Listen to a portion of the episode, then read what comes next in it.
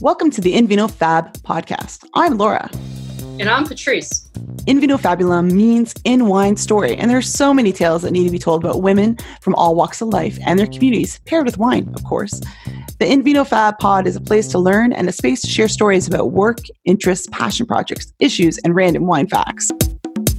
For this episode of the Invino Fab podcast, I'm excited to welcome Lesley D'Souza. Lesley is a student affairs assessment professional who specializes in storytelling with data. She is currently the director of strategic storytelling and digital engagement at Western University's Student Experience Division. After focusing on assessment and storytelling in her two previous roles, Lesley is exploring how data informed stories can be used to intentionally shift culture in positive directions using digital engagement best practices. Lesley has held leadership roles at the Canadian Association of College and University Student Services, CACUSS, and ACPA, the College Educators International. She's co authoring an upcoming book, Design Thinking in Student Affairs, to be published in September 2021. Besides her great work in student affairs, she loves gardening, music, and mothering her two little boys. And I'm really excited that you get to listen to our conversation as we talk about ways of knowing and Indigenous storytelling on this episode. Well, welcome to the Invino Fab podcast, Lesley. We are so thrilled you can stop and have a chat with us on an episode. Thank you for having me. I'm so happy to be here.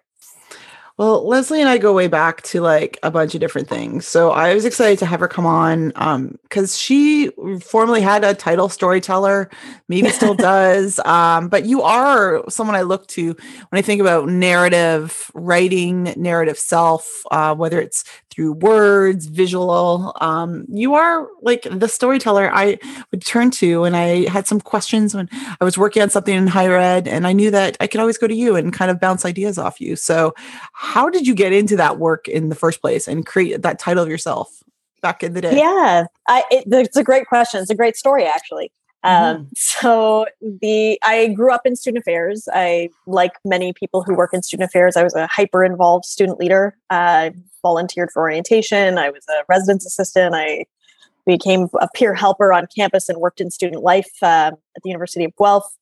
And while I was there, I, I, started planning orientation. I went to this conference and I heard about somebody who worked in student affairs. And I started growing up expecting that I was going to follow that linear path in student affairs. You know, I was going to get experience and work in student activities, student leadership, and I was going to progress into like managing programs and uh, you know, like all of the the kind of like scaffolded leadership pathway that you kind of expect as a grad student. And um, I started getting later into my career, and I got this really deep interest in assessment and evaluation. Uh, and that somewhat had to do with the fact that my undergraduate degree is in biology.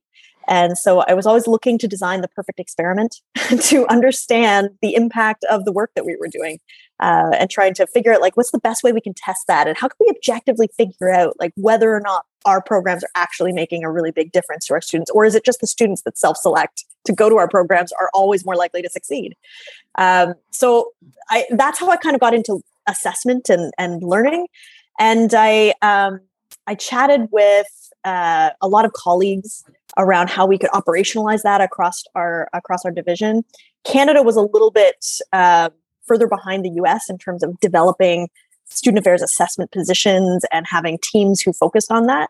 Um, but I had a, a very amazing uh, senior student affairs officer uh, when I was at Ryerson, uh, Dr. John Austin, and uh, I kind of went to him and pitched. I said, like, like I don't really know what I want to do next, but I think I want to get into like assessment and evaluation. Like, how do we, how can we create space to do that? We need to do it. Here are the things that we're we're missing, and we had been having lots of conversations about assessment, and so John said, yeah, no, I need you to kind of like go away and like dig into assessment. Uh, and I was just about to go on to maternity leave. And I said, oh, okay, I can do that and I went away and I joined every student affairs assessment organization I could. I I inserted myself, I think, into supporting the research uh, and assessment community of practice with um, with Jeff Burrow and Rick Ezekiel. I wasn't even like I wasn't even elected to do that or chosen or anything. I just like I just want to help. like, how do I get involved in this? And uh, and so I, I kind of jumped in with both feet and came back to this this um, opportunity with assessment. I, I presented at a conference. I actually brought my baby to that conference in Montreal, which was really exciting and weird. Uh, but that's a story for another time.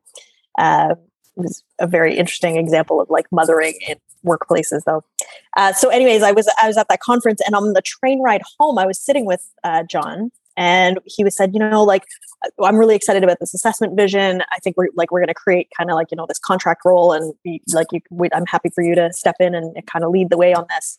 Uh, and he said, I was thinking about this title of like I was thinking about storytelling. What do you think? And I, it hadn't occurred to me before. I was kind of like, oh gosh, that's very interesting. Like, uh, yeah, I can I can definitely see connections there, and like let me let me sit with that. Let me think about it. And so inevitably I started to explore the concept of storytelling and how it applies in all different shapes and fashions in our work. I'm the daughter of a librarian, so um, story meant something to me deeply as a as a person from a long time before that conversation, and so I had a lot of hooks to hang storytelling on. Um, and then inevitably, when you start to dig into storytelling as a as a methodology, as a as an ethic, um, you start to learn about indigenous pedagogy because that is a really key tenet. That that's the earliest form of storytelling with a purpose of, teaching and learning comes from uh, indigenous pedagogies from all over the world. So uh, that was it was really transformative storytelling was actually my pathway into decolonization and then like equity and, and decolonization in assessment and what is it what are different ways of knowing and what do they look like and how do we value different kinds of knowledge? It just it kind of was it blew up my impression of what it meant to assess and what it meant to look at impact and to understand the meaning and the the way that our work happens.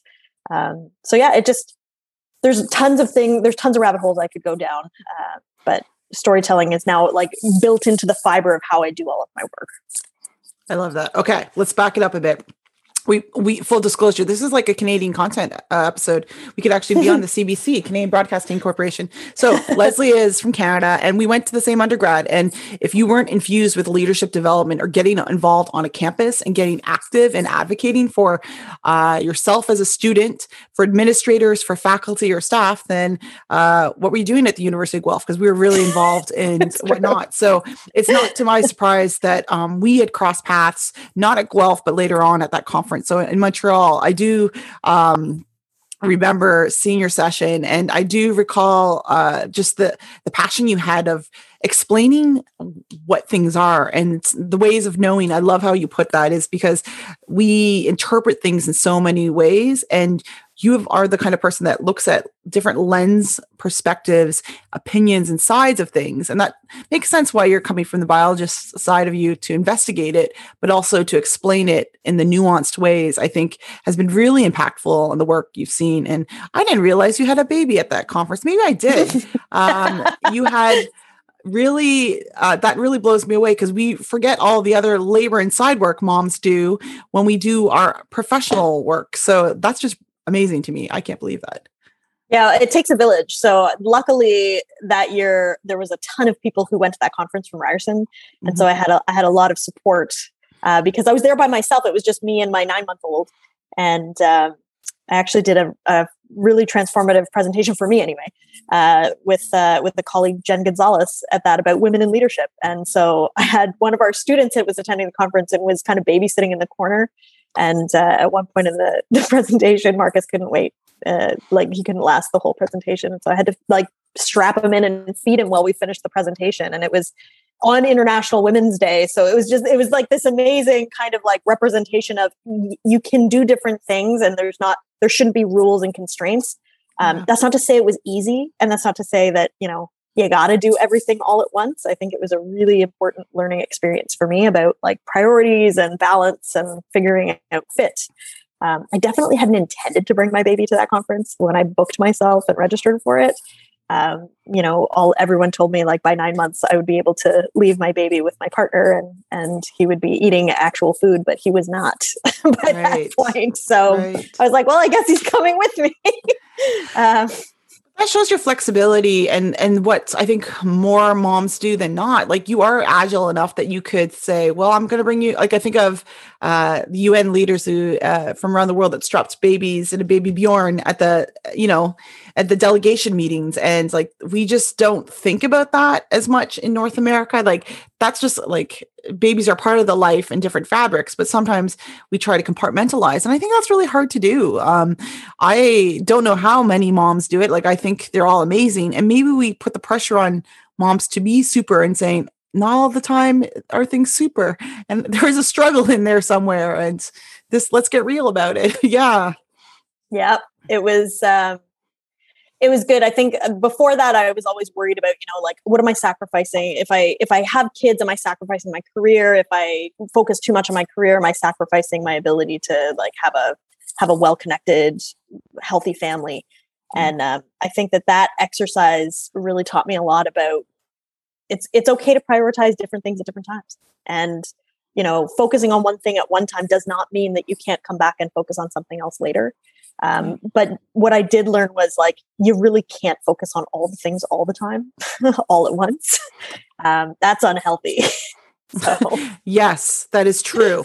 Um, I I think you called it right. It's kind of like we're in different seasons of our lives almost. Or um, someone gave me like the four burner analogy. Like the two front burners are your priorities at the time on the stove, and so sometimes yeah. things have to go to the back burner and simmer while you cook the the front two things that you're working on in, in in, in your world. It could be family. It could be elder care. It could be your mental well-being who knows like who yep. knows what's on. your health yeah like, your health yeah exactly we're, we're, all only temporarily able so you know this like, is true we have to think about that and and care for ourselves that it's been been a good lesson for me too like i'm getting older now and like i'm having like health things happen that i'm like oh my god like yeah i gotta i gotta take care of this thing that carries me around wow. right we're not just blobs you, we're not just you feel brains. invincible for a long part of your youth and then you start to get older and you're like oh yeah maintenance is important this is true. Something else you brought up, I, I, do want you to talk about because I'm not sure how much our listeners are aware of Indigenous pedagogy when it comes mm. to storytelling. And I don't know if you want to unpack that a little bit of what made you un- unpack this further, understand it more, and dive into this area focus for storytelling. It was uh, it was the anniversary. It was an important anniversary of Canada's establishment, and there were lots of conversations happening uh, around the Truth and Reconciliation Commission uh, that had been formed. Uh, and that was a, a Cana- the Canadian government formed that commission to interrogate uh, Canadian history and treatment of Indigenous peoples. Uh, and so there was a lot of history that I was learning for, in some cases, for the first time. Uh, because I didn't learn about it in school. They they didn't teach it uh, to a large degree. So I luckily my mom librarian and a school teacher, and so she had taught me about the Canadian residential schooling system, and we had we'd watched films and we had um, read books as I was growing up. Um, she took a lot of care in in having those conversations. Uh, but I grew up in Oshawa, and uh, it was uh, on the Anishinaabe lands, and we had the Mississaugas of Scugog Island uh, right almost in town. And I still grew up feeling like indigenous peoples were didn't exist and were were part of our history. And um, and so that that because that was the way that that it was taught in schools. And so when I grew up and and we started having conversations in student affairs around the importance of supporting indigenous students and at that time when i was learning about it it was aboriginal students and so the names are important it was really important to think about what language we're using and why and, and how that impacts um, different communities. So uh, we were having those conversations, and I still felt like it wasn't really about me because I didn't know about it, and I felt uncomfortable. Um, you know, stepping into those spaces and getting things wrong. Mm-hmm. And so I think there was a lot of reasons that I kind of stayed away from practicing a lot of the things I had learned about equity. Like in, when I was at the University of Guelph, there was a lot of theory of equity being taught. Uh, I learned about language and the importance of language, and there were there were lots of different things I learned about. You know, safe, positive space, and mm-hmm. um, it was it was great, and it planted really important seeds. But it was all in theory and not in practice. And what I mean by that is, I embody a lot of privilege. Um, I'm a white settler woman, uh, cisgender, and I didn't understand how to be uncomfortable in spaces. Uh, and I, I it, so I avoided spaces at times where I was uncomfortable because I felt like I, in some ways, I was making excuses. Like I didn't want to do harm. Um, I didn't want to hurt people because I was ignorant, and so I, I kept saying, you know, like I gotta go away and learn about that. I gotta go read some things, or I gotta, you know. And I remember sitting down and having a conversation with a colleague um, who is Indigenous, and he kind of he brought me up short, and I, I was explaining to him like, you know, I, I want to learn more about this, but I'm really nervous. Like I don't want to I don't want to get it wrong and I don't want to hurt people and I don't want to you know, take up space. Um, and and you know inappropriately sideline anybody else and and so like i'm nervous about talking about it teaching it doing it and he said to me you know that's crap it's a total cop out um, mm-hmm. it's your job you embody privilege and you have power and so it's your job to be uncomfortable and make mistakes and making mistakes and the fear associated with making mistakes cannot be the reason that you don't do the work and so i was like yes really true. and so I think the key thing I learned in terms of stepping into spaces and learning about Indigenous pedagogy and building relationships uh, with Indigenous colleagues and students was I'm going to make mistakes. I'm going to get things wrong. That's going to happen. So I have to figure out how to learn how to apologize, how to make it right, and uh, and how to move forward. And then in terms of learning about Indigenous pedagogy, it's all about understanding my social location. Mm-hmm. Um, and and like this is what I've learned from those who have taught me. Um, so I, I'm sure it's not true everywhere, but but what I understand from those who have taught me is that you know I I need to understand my own personal context. I need to understand my social location and how that contextualizes all of the learnings and the knowledge that I have when I transfer it to anyone else, um, and how that knowledge is collectively owned. I, I I'm not an expert in stuff and I don't get to be the owner of the things I've learned because there have been so many people who've contributed to that knowledge along the way.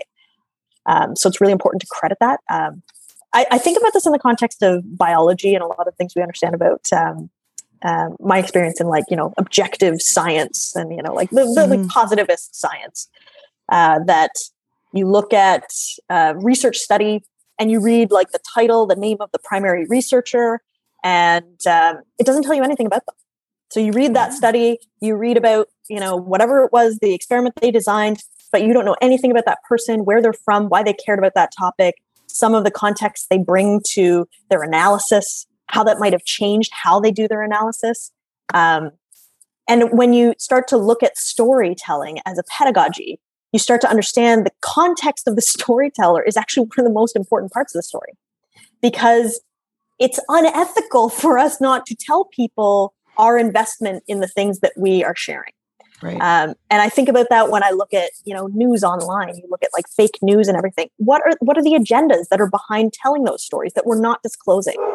And how are we then weaponizing that information to accomplish something by you know hijacking human psychology? So I, I think that when if we look at storytelling as a pedagogy, it really lays the groundwork for us to understand how to ethically interface with knowledge and with other people through relationship. Um, I, one of my favorite books about this is by um, Shawn Wilson uh, called "Research is Ceremony," and it's it's a lot about Indigenous pedagogy and the knowledge. The, and it, the whole book is written in this really amazing way, where he writes academically in one font and then writes additional context in a different font in the form of letters to his kids. And you're supposed to read the book through and then come back and read the prologue again because prologue also adds different context at the end. So it's circular, right? Like the knowledge is circular. Once you get to the end of the journey, the beginning of the journey has different context and means something different.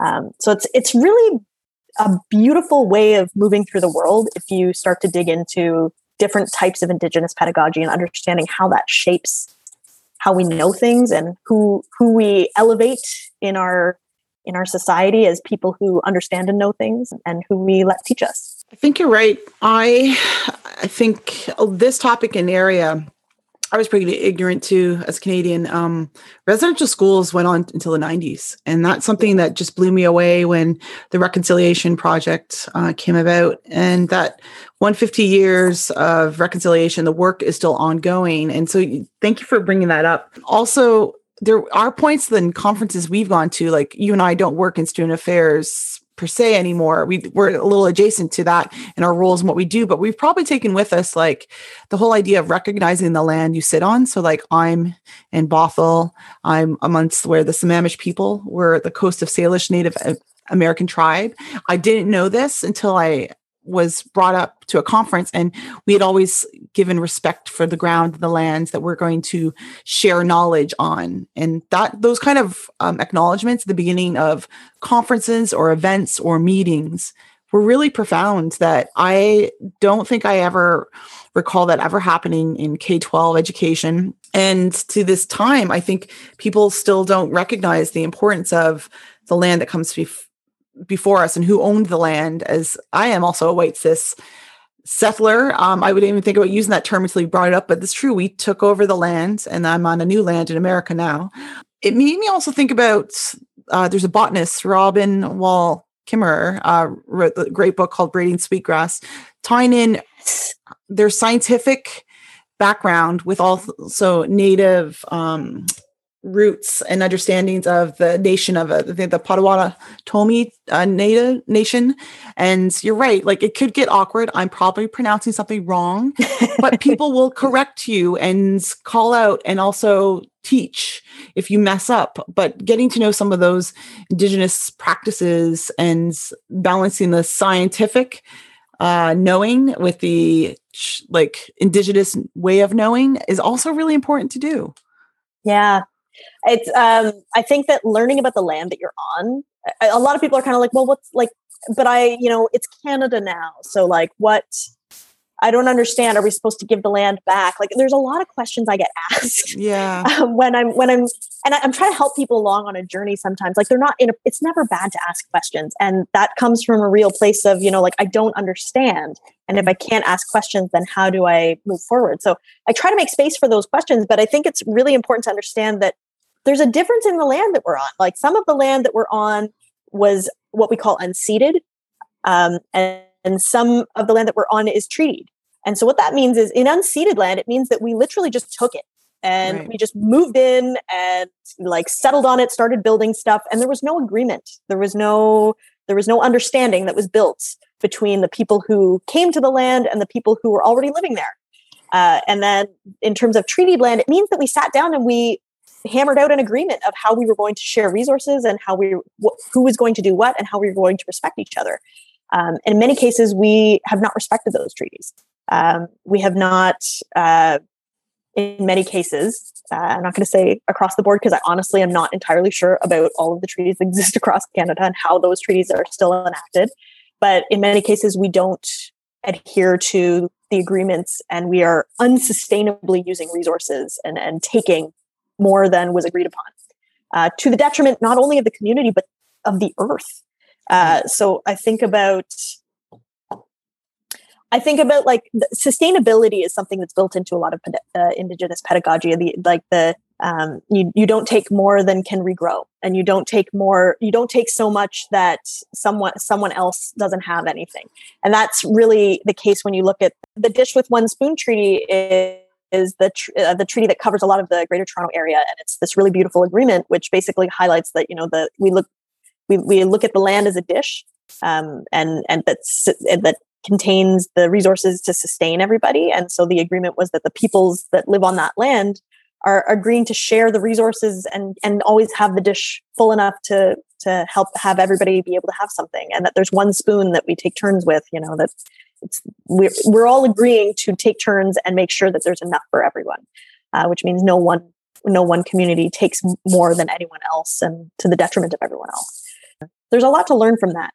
And i think that we're starting to get to the point now in the world that we're we're looking around and seeing that there's something really wrong with how how we kind of exploit resources and how we treat each other uh, how we treat the earth. And um, and i think there's a lot to learn from indigenous pedagogy which really lays out you know th- these are the ways we live sustainably with with mother earth. You know like we look at the the earth isn't a thing we own we don't like carve out chunks of it and say like this is part's mine and, and what i do here doesn't affect anyone else we understand that everything's connected and if i treat my part of the land badly it affects everyone around me and if i look at the earth as like something that sustains me as a mother then it really changes what you feel able to do on that land and how you respect that land and how you treat it. Um, I think we need to all reshape how we think about where we are, how we treat each other, and how we treat the resources that sustain us.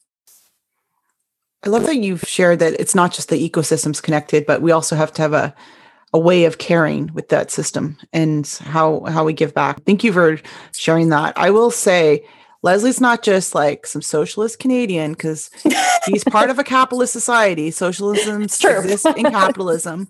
So it's not just um, in countries that we know that are recognizing more of a social capitalist economies. I, I think it is thinking about what you said is taking more than we need, uh, always wanting more, bigger, better instead of what's reusable and what is um, going to sustain to the next generation? I think these are the questions we really need to ask and answer ourselves sooner. Otherwise, Mother Nature is not going to be happy with us and has not been happy with us um, for, for the ecosystems, the environment, the climate, the land is all changing.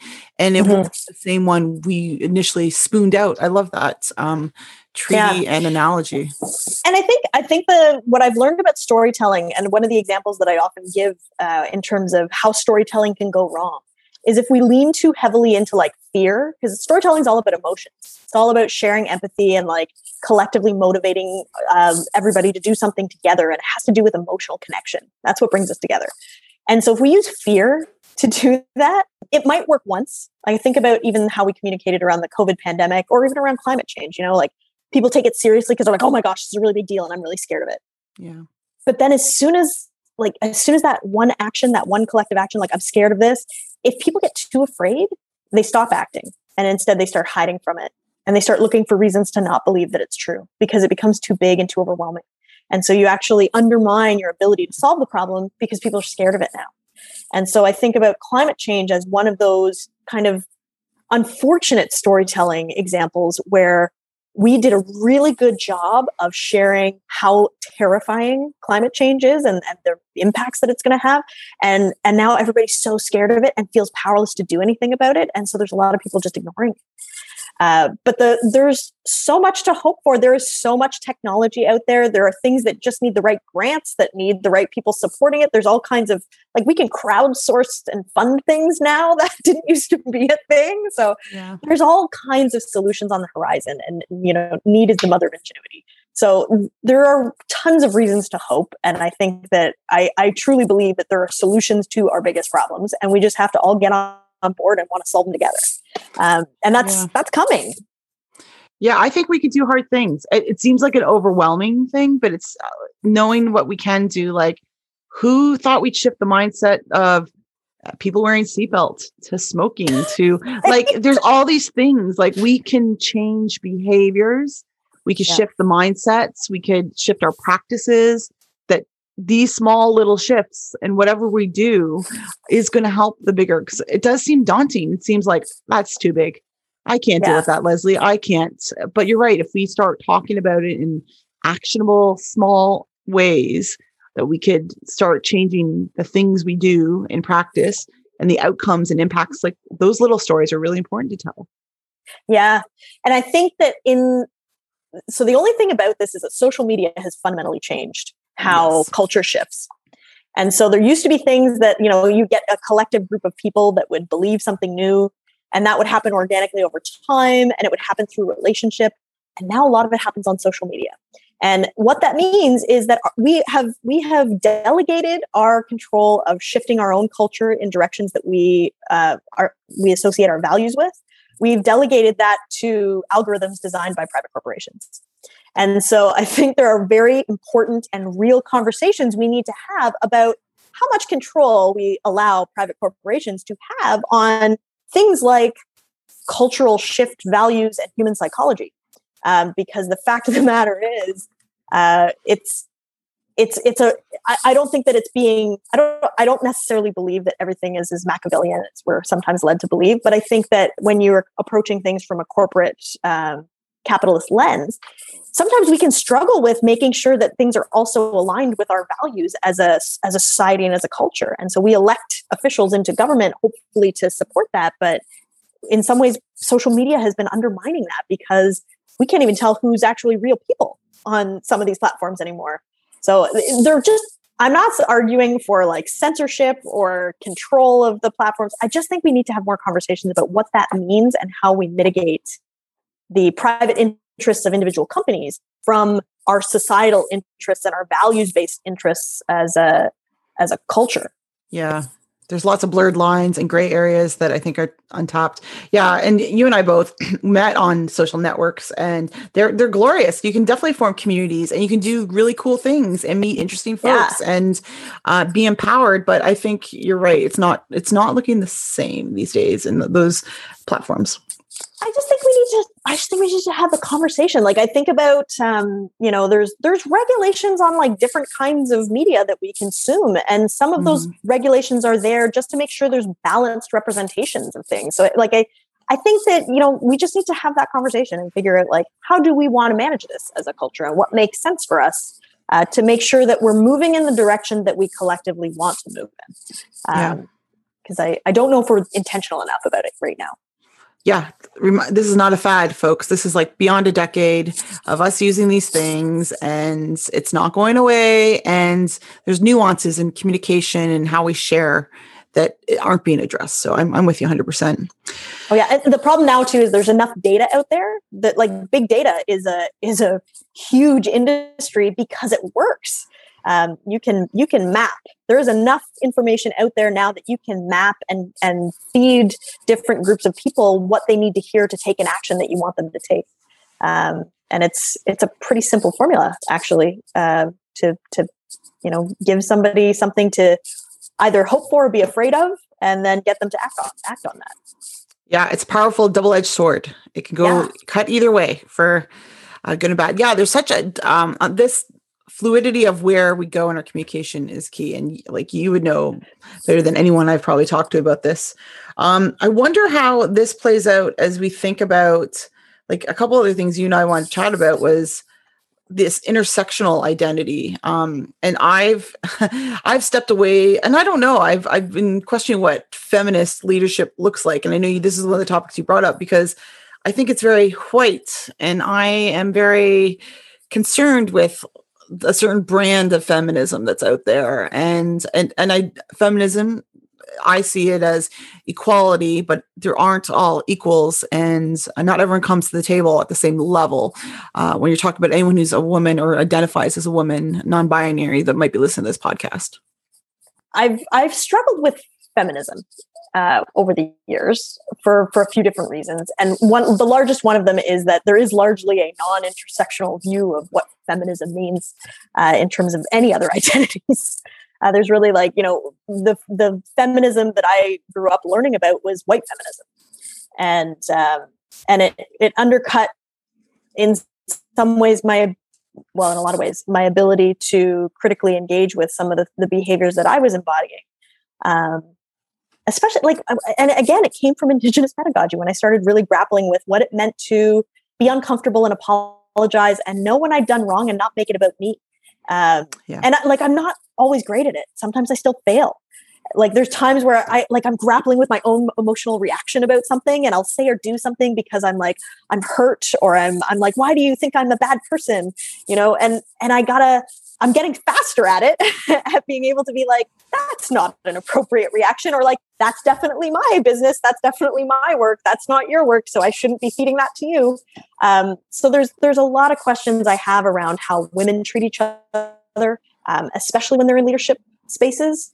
Yeah. I think that women i've seen examples where women talk a lot of crap about other women and i've been part of it. Like i'm not i am not some perfect woman in leadership. Like definitely have screwed up so much And I, I think that that's an important part of the story. It's important for us to acknowledge that, like, I am not out here saving the world. Like, I'm screwing up at least as much as I'm doing important work. And uh, I, like, I've had a lot of teachers along the way who have called me out when I needed to be, and been like, "What? What the heck was this? Why would you say and do that?" And and I I really struggled for a long time around, you know, this this uh, this guilt that I was raised with. I was born and raised Catholic, and so the guilt is a very deep part of my right. upbringing. and so there was a lot of like, I my anxiety would take over, and I'd be like, I feel so bad, and I feel so guilty, and now I'm scared, and like I I I, I need somebody to make me feel better. I need you to tell me it's okay. I need you to like forgive me, and um, I think those are the problems I actually see with like white feminism is that the, there's an inability for us to stew in being uncomfortable when we've made a mistake. It's a constant effort for sure. And there are different things going on at different times. Sometimes i'm better at it sometimes i'm not. Like i've been really crappy at it through the pandemic. I've definitely you know been asking for a lot of forgiveness and and being, being frustrated and unempathetic probably on the other end. I'm trying every day uh, and and i think that we need to talk more and more about how intersections affect lived experiences. How how is my experience different than the experience of, of a woman in, a woman of color in leadership or of a, a woman with a disability?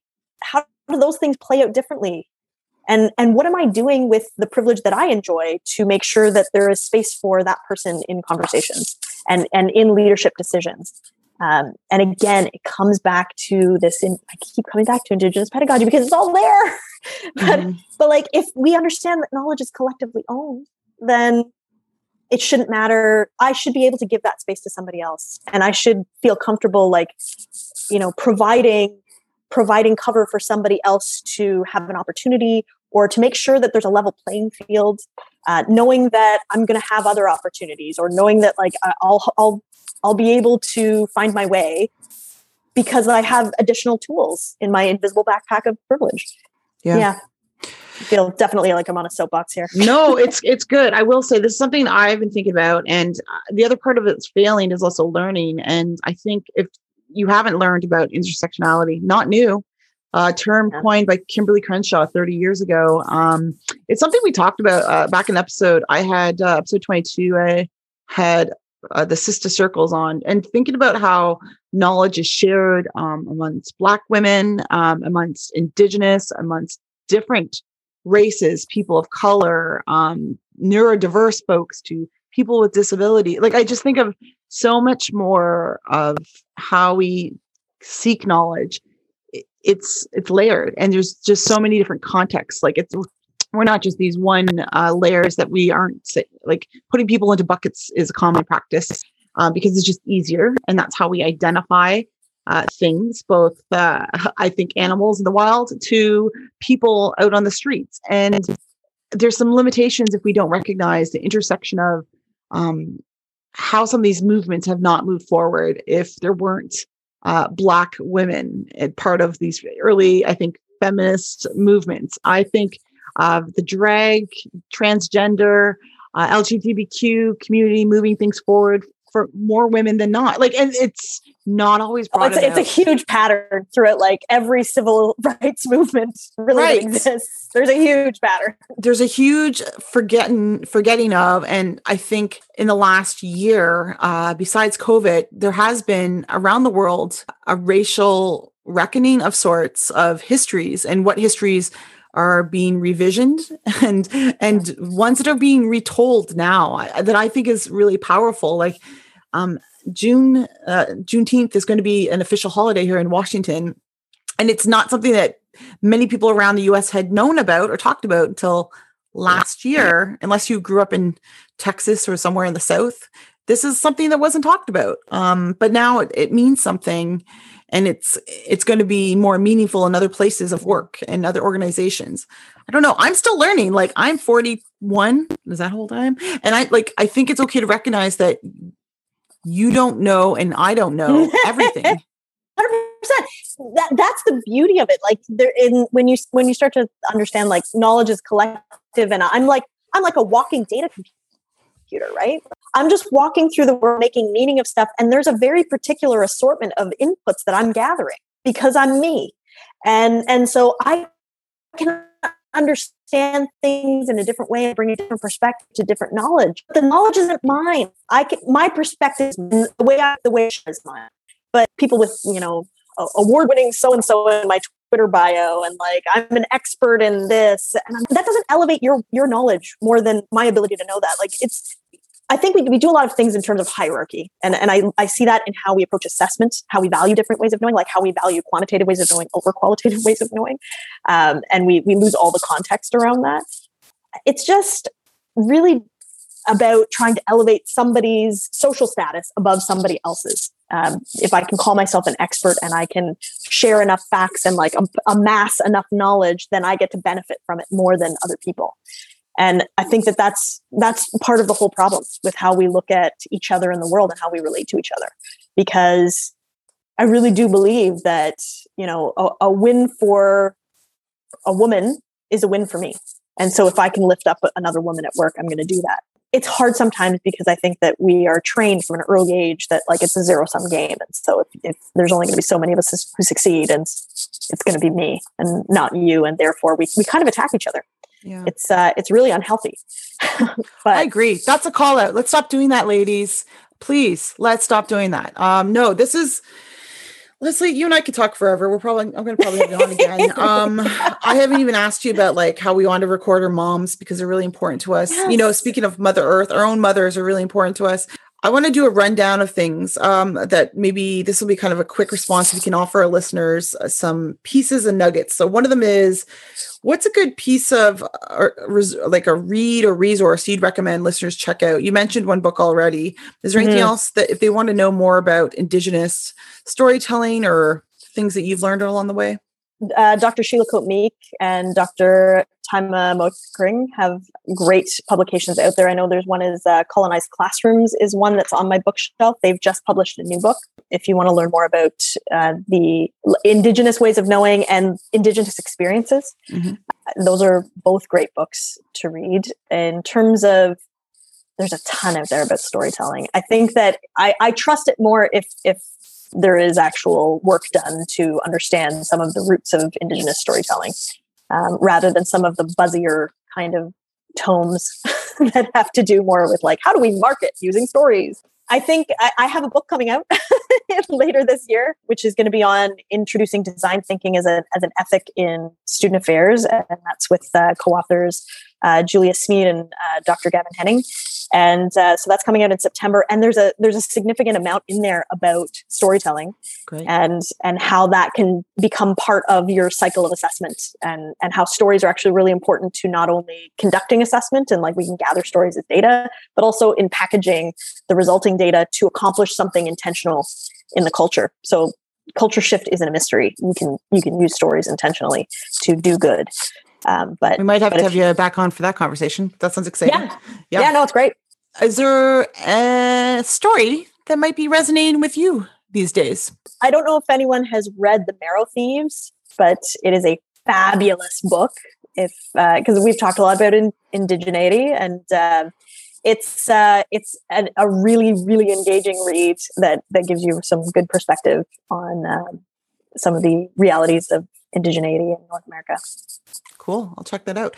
Uh, if we were to gather in person again once our borders let us, uh, and we're going to have a, a, glass of wine or something, what would be in your cup? Ooh, good question. I've been drinking a lot of Inniskillin lately, just a lovely Canadian winery, and um, I'm very partial to ice wine. sweet. You have a sweet palate. It's, well, and it's funny though because I love eating it with spicy food. So if you go to the Ice Wine Festival in Niagara on the Lake, um, there's a, some very interesting pairings. So I had like this really like hot and spicy mac and cheese with uh, this amazing, fabulous Vidal ice wine from Inniskillin, and it was divine. It's very, very lovely. Way to crush our thoughts of it. It only being a dessert wine. So now I'm gonna have to check it out and meet you back home. spicy food. Mm-hmm. I'm gonna have to meet you back home then one day when we're allowed to gather. Okay, good. Is there something bringing you joy right now, or something making you smile? My garden my garden is making me smile and my kids i think i was really scared for them during the pandemic. I was really worried about like what that impact would be and just they wake up every day with a smile and they're just finding new ways to enjoy life. I'm really grateful i have two of them and they can occupy each other a bit.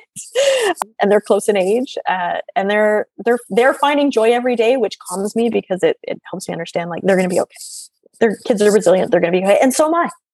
And my garden is blooming so I'm jealous about your garden, and I love that your boys are bringing you joy. Uh, Lesley, this will not be the last conversation. I'll put a link uh, where folks can connect with you, and I'll be back on. We have more to talk about. I knew this would happen, so thank you so much for your time. It's been a pleasure to have you on the podcast and have a conversation with you about lots of things and more to come. Awesome. Thanks so much. I love connecting with you, Laura. It's so fun. To catch the next episode, be sure to subscribe to In Vino Fab wherever you get your podcasts. Find us on Twitter and Instagram at In Vino Fab, and we'll always welcome comments and messages sent by tweet, private message, or email at invinofabulum at gmail.com. Cheers! Cheers!